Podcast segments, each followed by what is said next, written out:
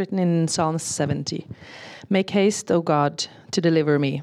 O Lord, make haste to help me. Let them be put to shame and confusion who seek my life. Let them be turned back and brought to dishonor who delight in my hurt. Let them turn back because of their shame who say, Aha, aha. May all who seek you rejoice and be glad in you. May those who love your salvation say evermore, God is great. But I am poor and needy. Hasten to me, O God.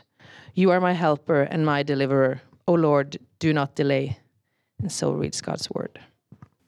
Buenos días a todos, espero que se encuentren bien. Today's preaching will be in Spanish.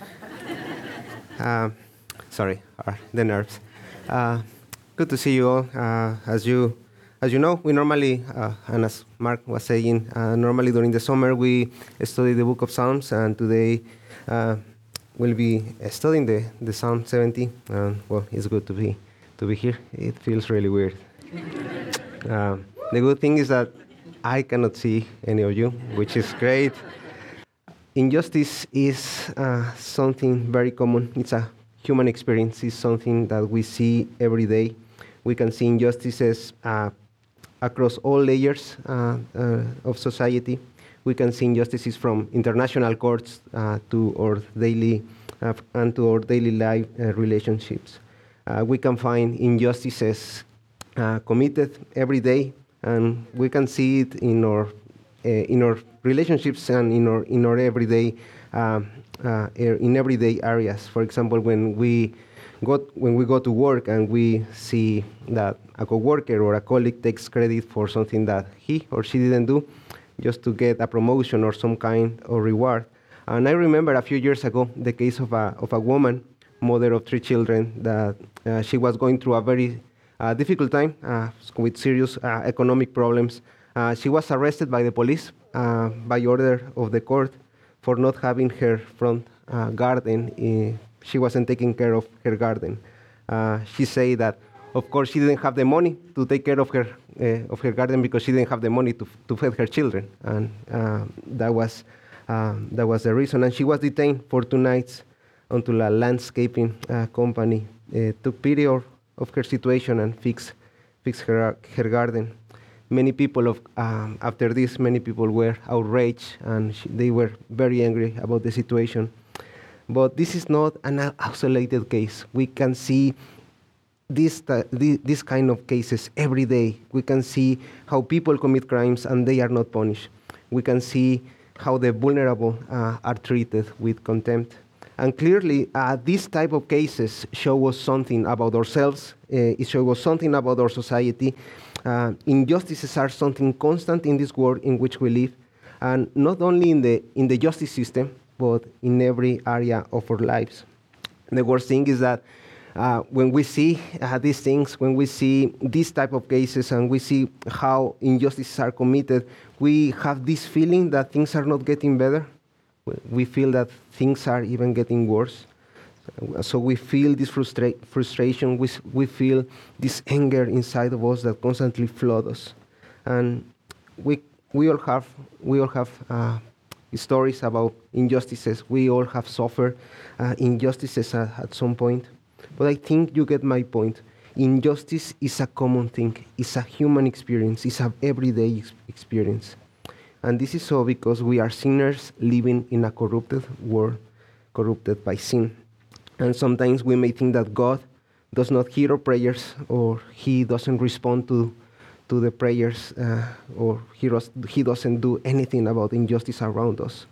However, in a desperate, in a desperate time uh, and with an urgent need for help, David shows us in this psalm three different reasons, or rather, three different characteristics of God, God's character that fill us with confidence to cry out to God in times of need, in times of despair, in times of justice.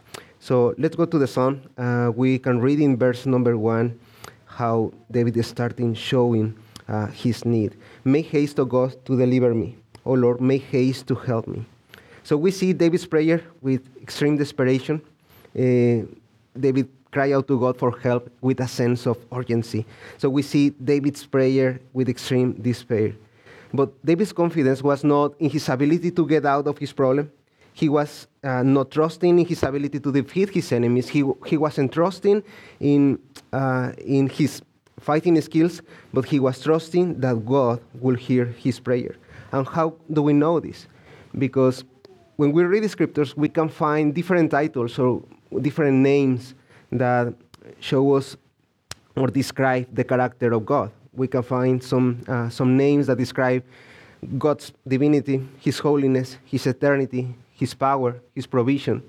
So, this is particularly relevant in this text because David is calling the name of God. He's appealing to the name with which God introduced himself, uh, himself to his people. And I don't think that David was just being uh, spiritually optimistic about his situation. He was in danger. He was about to, be, to get murdered. He was not just crossing fingers and hoping for the best. He was trusting that God, uh, he was trusting uh, and he was confident in the, in the assurance that God uh, will, will be hearing his prayer. He's confident in the assurance that God is faithful. Why?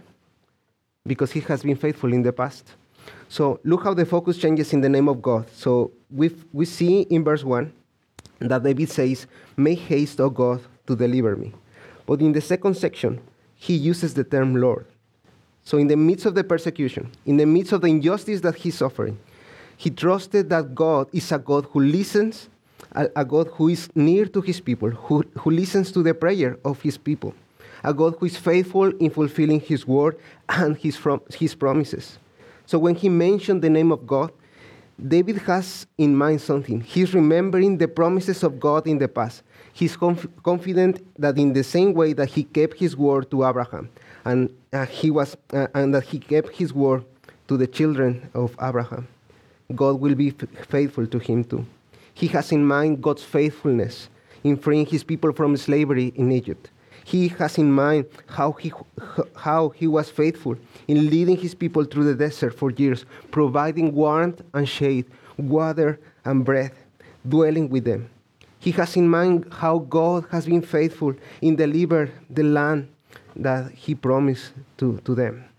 So, the, so David here is confident that uh, the confidence of David, uh, the confidence that David had, didn't lie in the situation that he was living, in the situations around him, nor in his ability to, to go out of his problem. He wasn't trusting in his skills, but in the faithful character of the Lord. He's trusting in God and his promises. So, in the midst of the crisis, in the midst of the despair, he remembers that his trust is the God who keeps his word, in the Lord who is known by his fidelity to his people. God's faithfulness means that he is unchangeable in his character. He's, uh, he's unchangeable in his nature. He's faithful uh, to his word.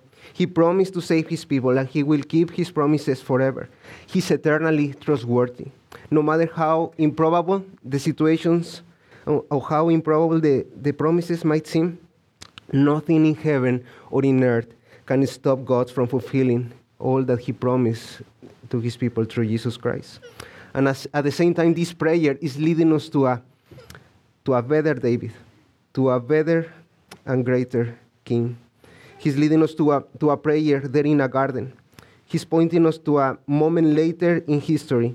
And he's leading us to a prayer of Jesus, a desperate prayer of Jesus, crying out to his father, his father for urgent help we see how the Lord, in, weakness and fear, is asking God, his Father, for, for deliverance.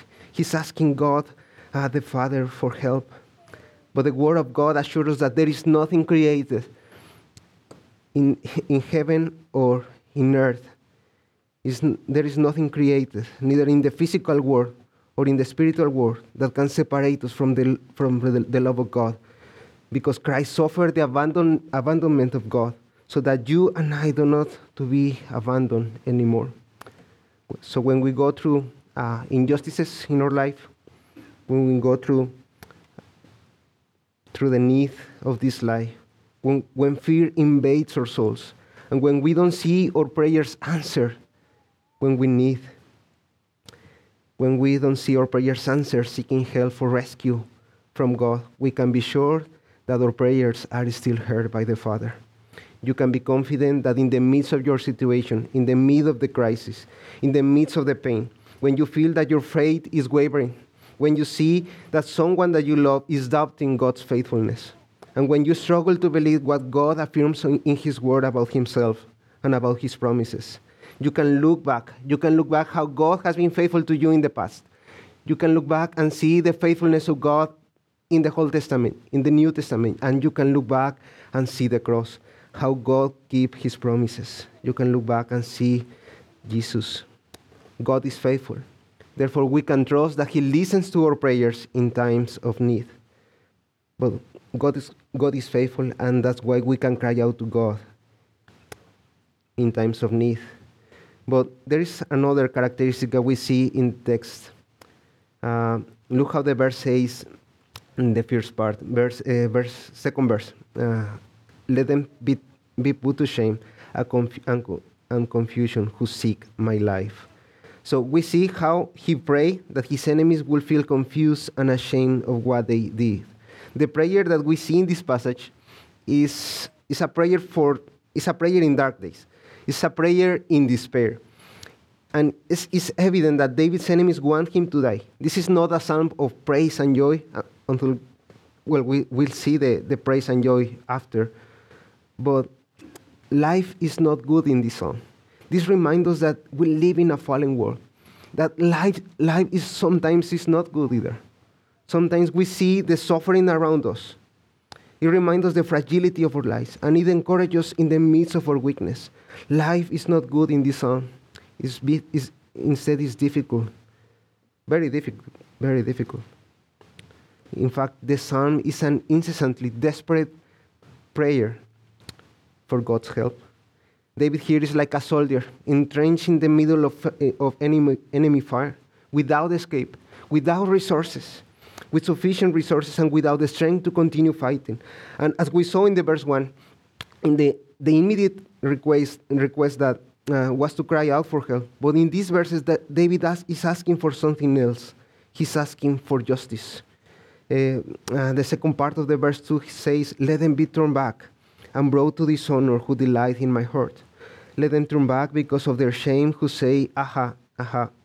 His enemies are, not only wanted to hurt him, but they also wanted to mock at his pain. David's enemies are not only wishing for his death, that's not enough for them. They make fun of his agony. They make fun of his pain. They rejoice in his suffering and they make fun of his despair.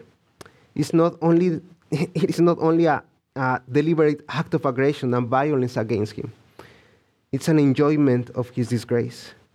The despair that David suffered in this psalm is, and in this psalm is evident.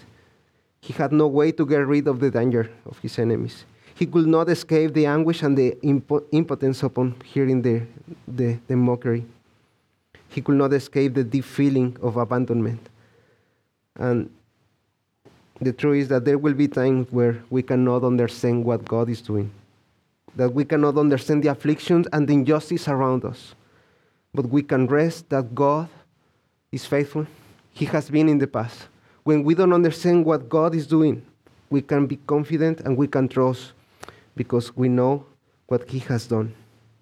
And we can be confident that He has seen us in the middle of our pain.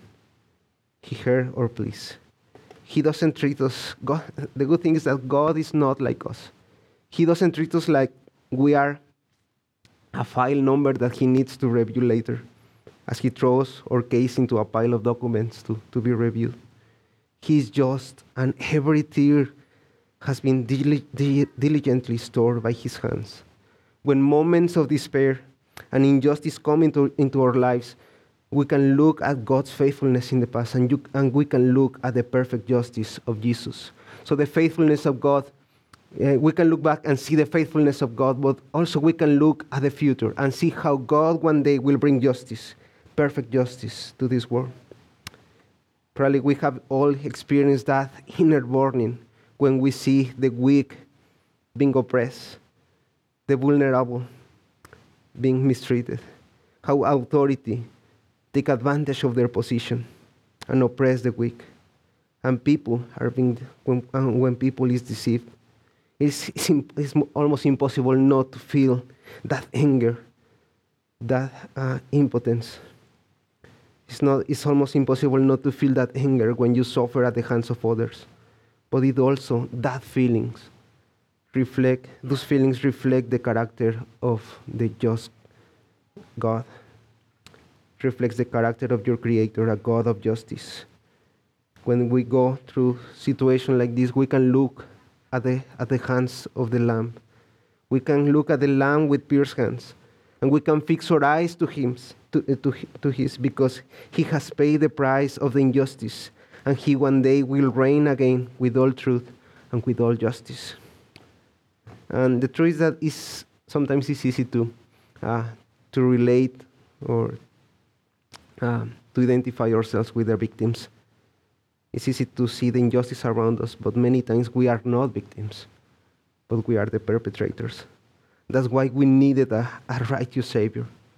Jesus felt the deep despair and loneliness of being betrayed by and abandoned by his friends, abandoned by their father, condemned to an unjust death, and suffering the shame and the ridicule of his enemies. This was the greatest injustice in all history. And we cannot forget how Jesus, being there in the cross, and as a man, he was crying, crying out there, saying, My God, my God, why have you forsaken me? The deepest injustice of men one day will be judged by the highest standard of justice, the holiness of God. And at the same time, at the same, uh, uh, and at the same way that David was, uh, was praying for his enemies, saying, Let them turn back. God, Jesus was praying for his enemies, saying, Father, forgive them, for they don't know what they are doing. The good thing is that God is not indifferent to our pain. He's not indifferent to our, to, uh, to our suffering. He doesn't ignore the injustices that you have experienced. And we can face the life with this reality that the gospel reminds us that the good news is that the suffering and the injustice will not last forever. In Jesus, we hope for a new earth and a new heaven where justice will dwell with us.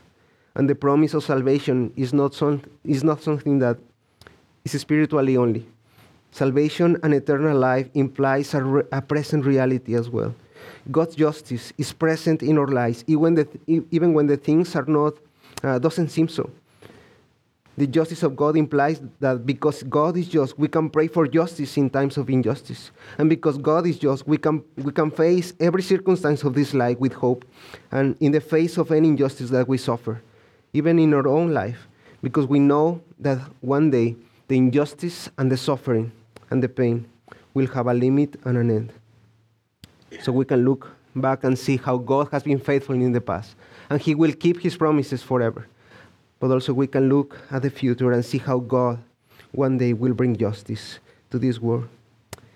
It gives us the assurance that there might be hope for this world we live in, and that hope is Christ and, and Christ alone. So you can cry out to, to God in times of need because He has been faithful and He is just. He's a God of justice. But now we see in verse 4 in the midst of this dark scene, through the deep need of, of desperate, for desperate help, David calls to an exceptional prayer in verse 4. He says, May all who seek you rejoice and be glad in you. Those who love the salvation of God praise his name. May those who love your salvation say evermore, God is great. So now we see that David is praising God in the midst of the suffering. His prayer in verse 4 is totally different to the, to the verse, uh, to the verse uh, 1 to his first prayer because something has changed in his heart. This verse is the climax of the psalm because uh, is the most important part of the psalm because this, this text, verse 4, exists in a, in a sea of suffering. David doesn't say, once I get, once I get rid of my enemies, then I'll start worrying about the, the joy of God's people and about the glory of God. This is a trench prayer. So, because in a troubling and uncomfortable circumstances is a proclamation of joy and glory.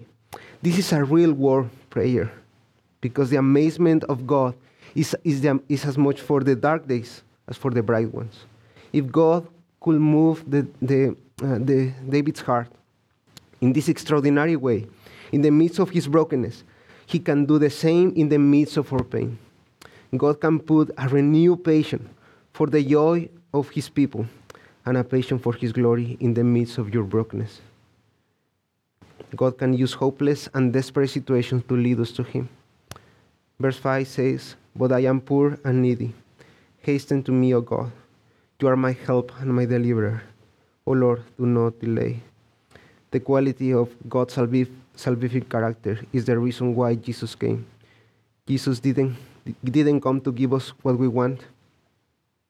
He didn't come to give us a life without suffering, without pain. But his mission to this world was to save sinners, to save his people. And we must recognize how poor and how needy we are of God and his salvation. Because no matter how many religious activities we can participate in, our greatest need is reconciliation with God. And the most wonderful thing is that God is a God who pleases to save sinners. He's a God who saves. So we can, we can see how God has been faithful in the past. He, and He will keep His word until the end.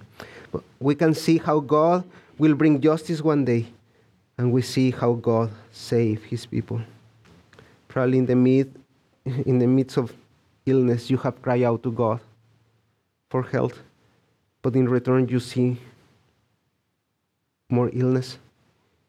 In the midst of our employment, unemployment, you have cried out for, to God for provision, but instead you see more need. If in your prayer you have cried out to, to God to take you out of your crisis and take you to the land of rest, but instead you see more suffering, you find yourself in a desert, you can remember that God is faithful, even there. You can remember that God is there working. He and only He can bring life and salvation through suffering. The Lord takes care of you, and He will give you all that you need, even if it's not what you expect, even if it's not what you want. But above all, in the midst of your affliction, He will transform your heart. He will conform you more and more to the image of His Son, to the image of Jesus. The Lord knows how, how weak we are, how small we are, how needy we are. He knows our hearts, He knows our doubts and our struggles. And He has left us examples like David so that we know that He is not surprised by your doubts, He's not surprised by, by your suffering, He's not surprised by our confusion at His actions and about His apparent silence.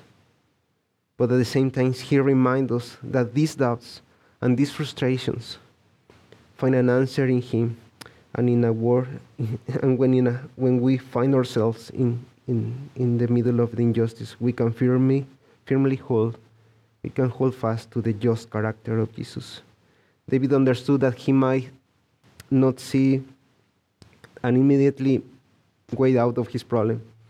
He understood that he probably he did he wouldn't he wouldn't find the reason of his suffering but he trusted in the God who is faithful, faithful to keep his word, faithful to keep his promises because he has been faithful in the past and he will be in the future. A, a, God whose faithfulness will bring justice one day, a God who is pleased to save his people.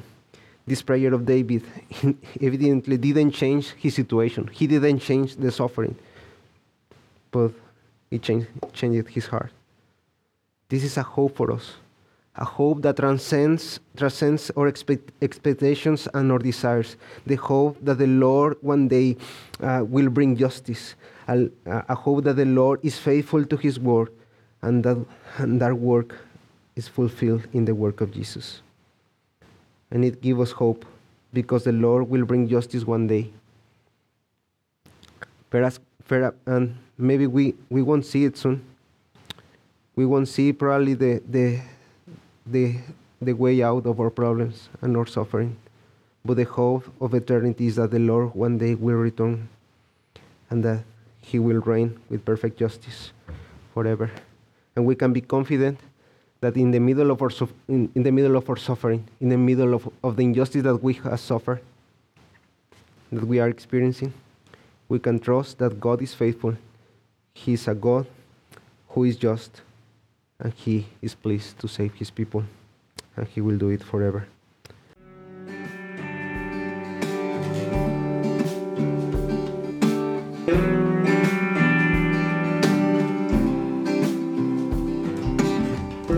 Thank you for listening to this week's sermon. If you found this helpful or want to know more about City Church Dublin, please visit our website found in the link below.